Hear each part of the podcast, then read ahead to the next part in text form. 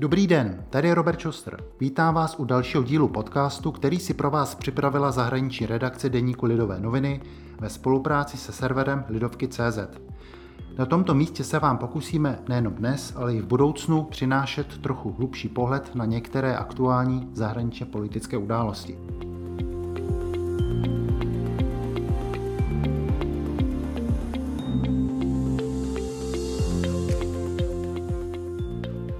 Před několika dny skončil ve Spojených státech ostře sledovaný impeachment, čili pokus o sesazení prezidenta. Byla to mimořádná událost, jednak protože se týkala prezidenta Donalda Trumpa, který už v té době nebyl vůbec v úřadě. Zároveň ale Trump čel obžalobě po druhé. Tentokrát mu bylo kladeno za vinu, že vyzýval ke vzpouře.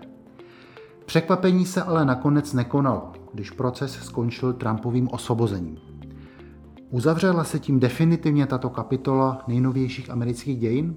Může se teď bývalý prezident cítit očištěný? Jaké budou možné důsledky? O tom všem bych v následujících minutách rád pohovořil s Martinem Hampejzem, kolegou ze zahraničí redakce Lidových novin, kterého tímto srdečně vítám. Ahoj Martine. Ahoj Roberte, děkuji za pozvání. Tak Martine, co myslíš? Je teď téma Donald Trump jednou provždy vyřízeno, nebo bude mít tato kapitola přece jenom ještě nějaké pokračování. Co se tak prosíchá, tak demokraté, kteří teda usilovali o Trumpovu obžalobu, by rádi zřídili ještě nějakou vyšetřovací komisi, která by hlavně měla za úkol prošetřit okolnosti toho útoku na kapitol z 6. ledna. Tak eh, jak to teď teda vidíš? No, podle mě tak nemůžeme nikdy říct, že kapitola Donald Trump bude uzavřena. Vzhledem k tomu, že Donald Trump již dneska víceméně avizoval, že se bude ucházet znovu o post nejvyšší v Bílém domě, tak rozhodně bych neřekl, že je to uzavřený. A není uzavřená ani otázka samotného, tedy je uzavřený impeachment, ten druhý impeachment Donalda Trumpa, to ano, ale to pokračování kolem toho útoku na kongres, a ono to bude pokračovat především díky té komisi. Ta komise má být vytvořena po vzoru orgánu, který vznikl po teroristických útocích e, z 11. září a jeho cílem má být, jak už si řekl, vyšetřit, co se vlastně stalo, jak se stalo a dát do souvislosti fakta kolem toho útoku a suma sumárum zjistit, co se stalo a zajistit, aby se to už nikdy neopakovalo. Ono to má ale svůj jako politický podtext, proč tady to uh, demokrati dělají. Uh, oni víceméně chtějí udržet v paměti od voličů, že se něco takového stalo. A to vyšetřování, ono se potáhne pravděpodobně měsíce. Já si, jestli si vybavuju dobře, tak to vyšetřování útoku z 11. září trvalo hm, půl roku přibližně. A ono se to velice bude hodit eh, demokratům do krámu, protože brzo začnou eh, republikánské primárky pro takzvané midterms election, tedy volby v půlce volebního mandátu prezidenta, takže v roce 2022. A oni to s radostí vytáhnou, aby připomněli, že Donald Trump se podílel na něčem takovémhle a tudíž lidé, které Donald Trump podpoří, tak by asi neměli být zvoleni. Donald Trump po svém odchodu z Bílého domu pár týdnů nápadně mlčel. Bylo to možná i tím, že eh, jak mu Twitter a jiný provozovatel jiných sociálních eh, sítí zavřeli nebo zrušili účty, tak neměl ty své obvyklé platformy, aby se obracel ke svým příznivcům. Nicméně bezprostředně poté, co byl osvobozen, tak eh, se vyjádřil, vydal k tomu nějaké tiskové prohlášení plus řadu dalších ještě prohlášení. A tam se dá říct, že hlavním cílem toho jeho útoku nebyli demokraté, ale byl Mitch McConnell, vlivný republikán, eh, dlouholetý šéf republikánské většiny, teď po těch posledních volbách v Senátu a po přesunech většiny útce republikánské menšiny, eh, tak Dá se říct, že teď se skutečně bude primárně Trump eh, soustředovat v těch svých útocích na McConnella jakožto zástupce nebo možná prototyp toho tradičního republikánského washingtonského establishmentu? Já odpovím rychle, jo, pravděpodobně bude, ale ono to má svůj důvod, ono to má vyloženě opodstatnění, protože Donald Trump většinou reaguje na útok, na svoji vlastní osobu. A Mitch McConnell se krátce po osvobození Donalda Trumpa pro které sám ostatně hlasoval, vyjádřil, že Trump je morálně i prakticky zodpovědný za onen útok na kongres ze 6. ledna. A Mitch McConnell řekl, že proto zproštění viny hlasoval, e, čistě proto, že Trump už není ve funkci, Trump už není prezident a tudíž by ho neměl Senát odstraňovat z pozice prezidenta, ale že by ho měl zažalovat někdo jiný u civilních soudů, jako soukromou osobu. No a já jenom připomenu, že to byl právě Mitch McConnell, který neumožnil senátorům zasednout v době, kdy byl Donald Trump ještě prezidentem. Takže vlastně Mitch McConnell ochránil Trumpa, ale zároveň se ex post vymezil vůči Trumpovi a řekl, vlastně naznačil, že republikáni by už s ním nic neměli mít společného. No a v tu chvíli se Donald Trump naštval a začal reagovat tím, že Mitch McConnell je zasmušilý a mrzutý a, a politický oportunista, že republikáni, kteří budou s ním, tak už nikdy nic nevyhrajou a ve výsledku takhle jako na něj zaútočil. No a reakce Mitche McConnella byla, ano, pojďme se tomu zasmát a pojďme to naprosto ignorovat a pojďme skončit s Trumpem a přestože už vyhrožuje, že všechny, kteří půjdou proti němu, takže že odstraní. A tak uh, uvidíme, uvidíme, jak se proti sobě tady ty dva kolosy postaví a která z těch stran nakonec bude mít, bude mít převahu. Mm-hmm. Tak eh, že na straně Trumpa jsou samozřejmě to, nebo ta schopnost mobilizovat voliče i voliče, kteří třeba v minulých letech by nikdy nepřišli na nápad volit demokraty, eh, pardon, volit republikány, to znamená ten obrovský přesah i do skupin společnosti, které byly pro stranu uzavřené. Na straně druhé McConnell, ten starý harcovník, eh, který ví samozřejmě, jak ta politika v Washingtonu funguje a bude vždycky fungovat, protože ty struktury politické se, se nezměnily, jsou stále platné. To z nich nakonec myslíš bude mít přeci jenom navrh, nebo kdo potáhne za ten kratší nebo delší konec. Bude to ten eh, destruktor Trump, když to tak řeknu, anebo naopak spíš ten, ten, eh, ta tvář establishmentu Mitch McConnell? Já bych to nevázal jenom na Mitche McConnella. Jo? On, bude, on má spoustu dalších spojenců a primárně bych k ním zařadil i samotného bývalého viceprezidenta Mikea Pence, který se řadí právě k tady tomu tvrdšímu jádru té republikánské strany, k těm základním hodnotám. A to není, není jen on, ale Například v poslední době se proti Trumpovi vyjádřila i uh, bývalá guvernérka Jižní Karolíny a více velvyslankyně USA při OSN Nikki Haley, což je taky jako velké jméno, ale ona to primárně dělá, protože se chce za čtyři roky znovu ucházet o post nejvyšší v tom Bílém domě. Takže tam, tam už samotné bude, uvidíme, jak budou postupně gradovat a ozývat se proti Trumpovi další a další lidé, kteří budou chtít uh, svoji kariéru někam posunout a budou se pravděpodobně připojovat k McConnellovi. A zároveň, uh, abych eh, nějak to schrnul, tak Trump z mého pohledu, jeho pozice bude postupem času lehce slábnout už vzhledem k tomu, že on nemá ty sociální platformy, na kterých doteďka královal, že, je, že bude málo způsobů, jak bude moct sám komunikovat se svými voliči. Ano, budou na jeho straně nějaký spojenci, protože on má nad tou stranou pořád jakousi kontrolu. On dokáže velice dobře zmáčknout ty lidi a říct, já vás nepodpořím a moji voliči za váma tím pádem nepůjdou. A to jsme samotný viděli i při tom hlasování o impeachmentu, že většina těch voličů, eh, těch senátorů kteří hlasovali pro osvobození Trumpa, tak to nedělali, protože by byli přesvědčení o tom, že Donald Trump se opravdu nepodílel na, těch, na tom vyhecování toho davu, ale spíš proto, že se sami báli toho, že by mohli přijít o přízeň Donalda Trumpa a že by mohli přijít tím pádem o voliče. Já si netroufám tvrdit, kdo, eh, nebo říct, kdo tahá za ten kratší konec. Z mýho pohledu myslím si, že na tom líp Mitch McConnell, ale Trump dokázal tolikrát už překvapit, že říct, že nemá šanci, to by bylo bláznoství. V souvislosti s tím impeachmentem se také objevily zprávy, že vůči republikánským kongresmenům a senátorům, kteří tu žalobu na Trumpa podpořili, byli v těch jejich místních združeních nebo v těch eh, organizacích na úrovni amerických států eh, vysloveny nějaké buď důdky nebo nějaké jiné sankce, které mohou nějakým způsobem třeba jejich případné další kandidatury omezit. Eh, jak moc je tohleto, řekněme, silné, jak skutečně můžou tito politici, kteří hlasovali proti Trumpovi, jak mohou na to doplatit? Ty samotné důdky, které byly udělené, tak to je spíš formalita. To reálně jako ten dopad mít nebude. A myslím si, že jde jenom o to vytvořit jakousi představu o tom, že ti, kteří se postaví Trumpovi, že jim bude nějakým způsobem ublíženo. A uvidí se v těch v následujících primárkách.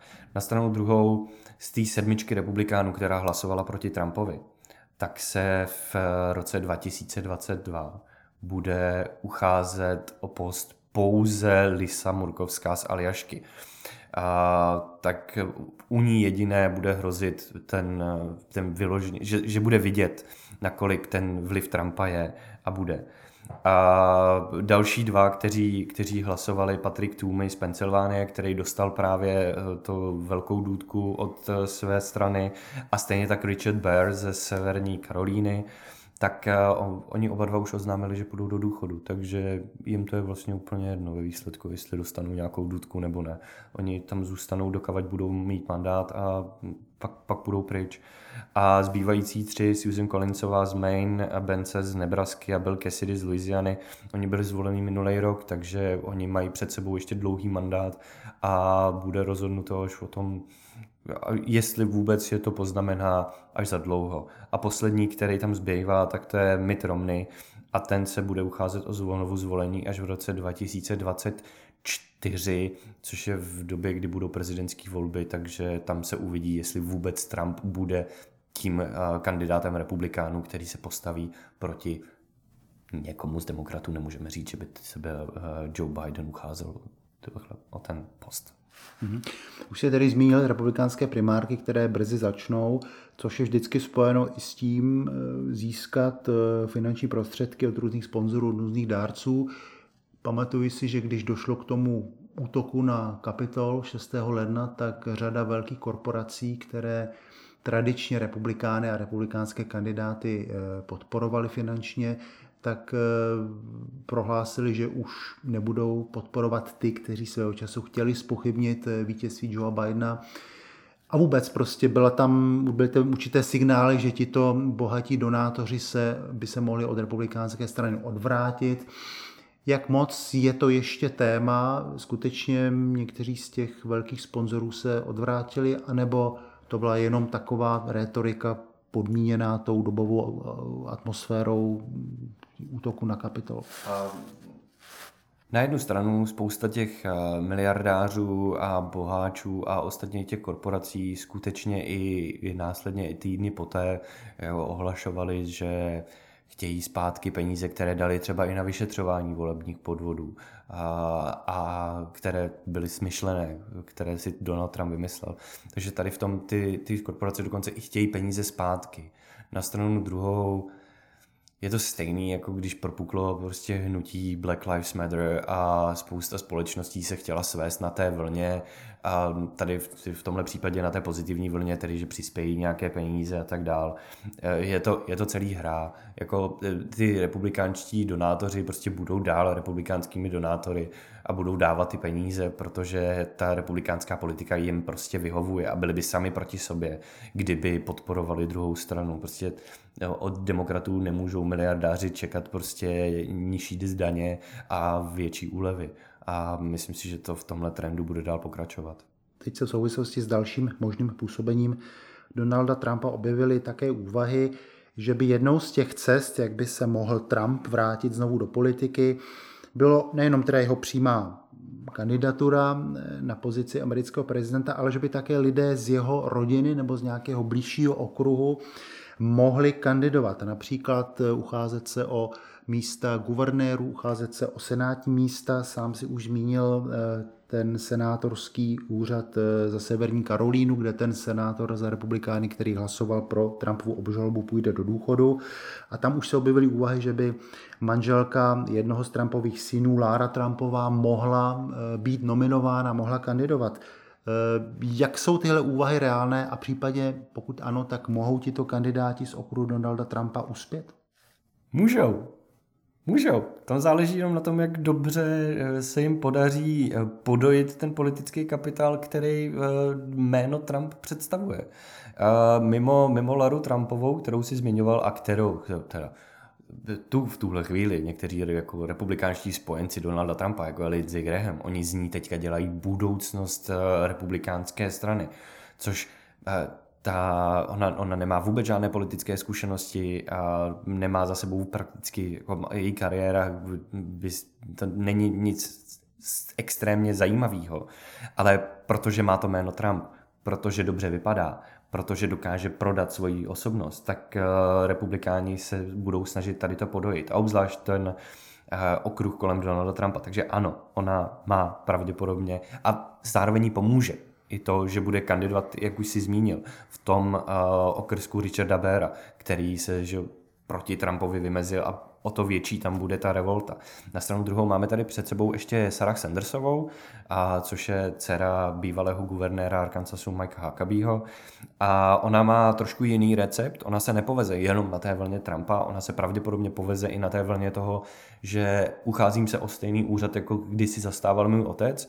Mike Huckabee byl ve výsledku úspěšným guvernérem v letech 90, 1996 až 2007, což už samo o sobě vypovídá o tom, že má zase, že, že, že ten politický kapitál, který má Sarah Sandersová, nestojí jenom na méně Trump.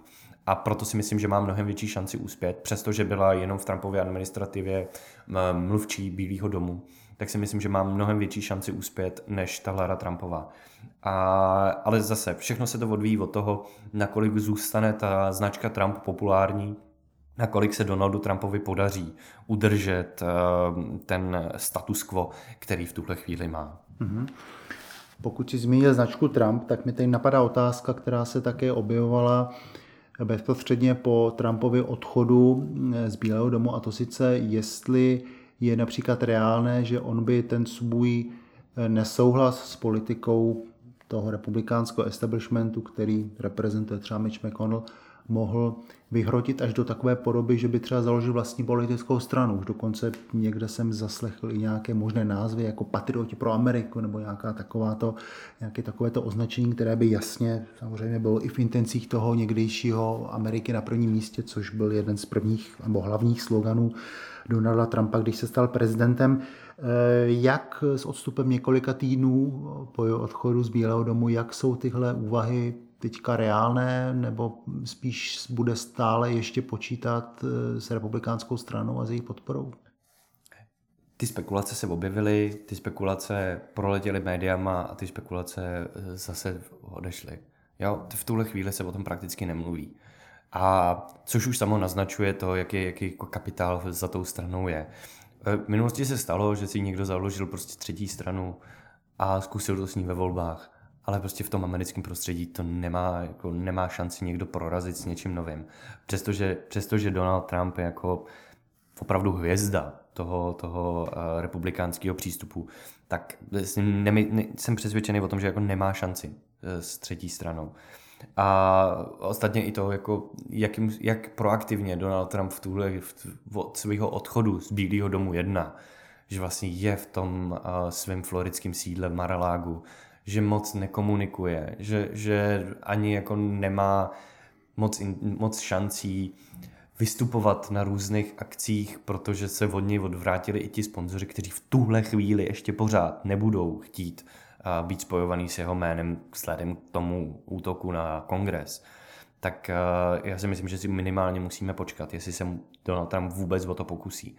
Ale myslím si, že i kdyby se pokusil, takže tam moc šancí nemá. Takže spíš se bude držet jeho té republikánské strany. Hmm. Už jsme se taky několikrát dotkli toho, že jak velkým zásahem pro Donalda Trumpa bylo to, že mu například Twitter zavřel účet, že už nemůže komunikovat tímto způsobem se svými příznivci.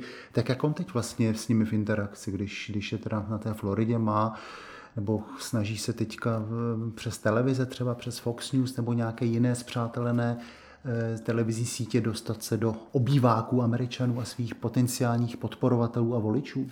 Je to jeden ze způsobů, právě, právě televize Fox News a především jako ještě jemu víc nakloněná televize OAN, tak to jsou teďka jeho hlásné trouby. Na stranu druhou veškerá jeho prohlášení, která pochází, tak jsou tisková prohlášení.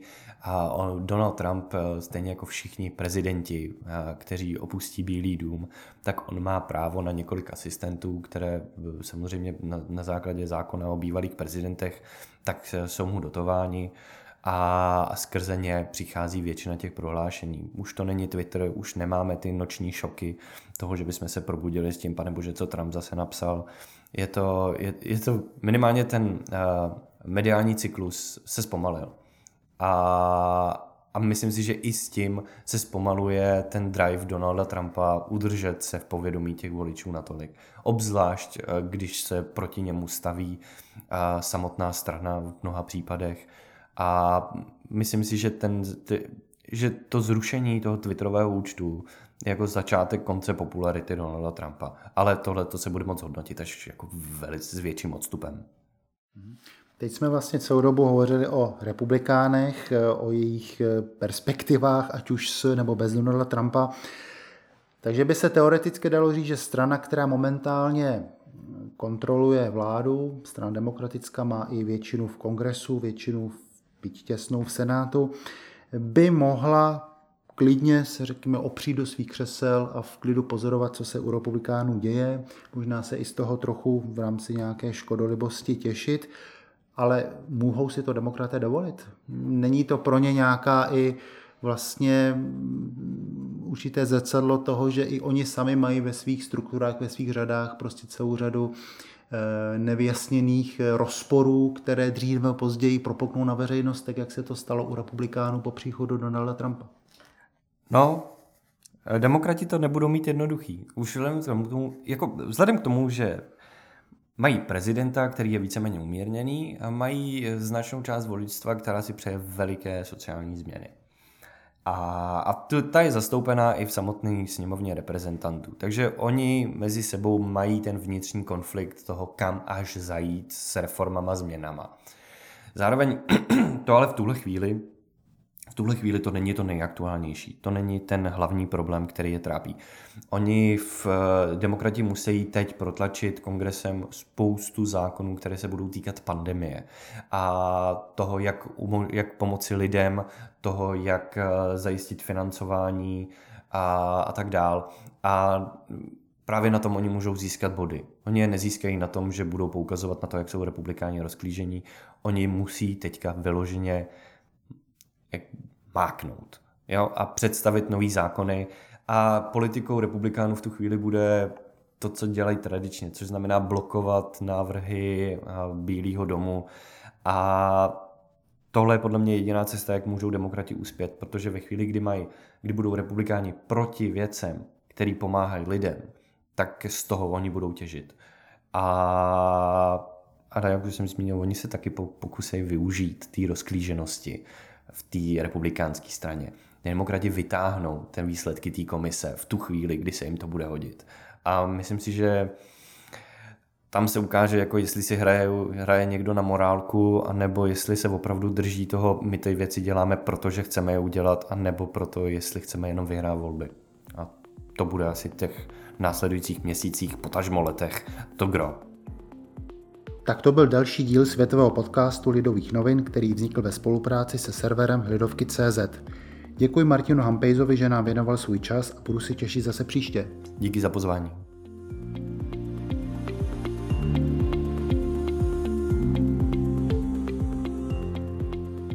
Nejenom tento, ale i všechny další naše podcasty najdete na webu Lidovky.cz a na obvyklých platformách, jako například Spotify, Apple či Google Podcast. Za pozornost vám děkuje a všechno dobré přeje Robert Schuster.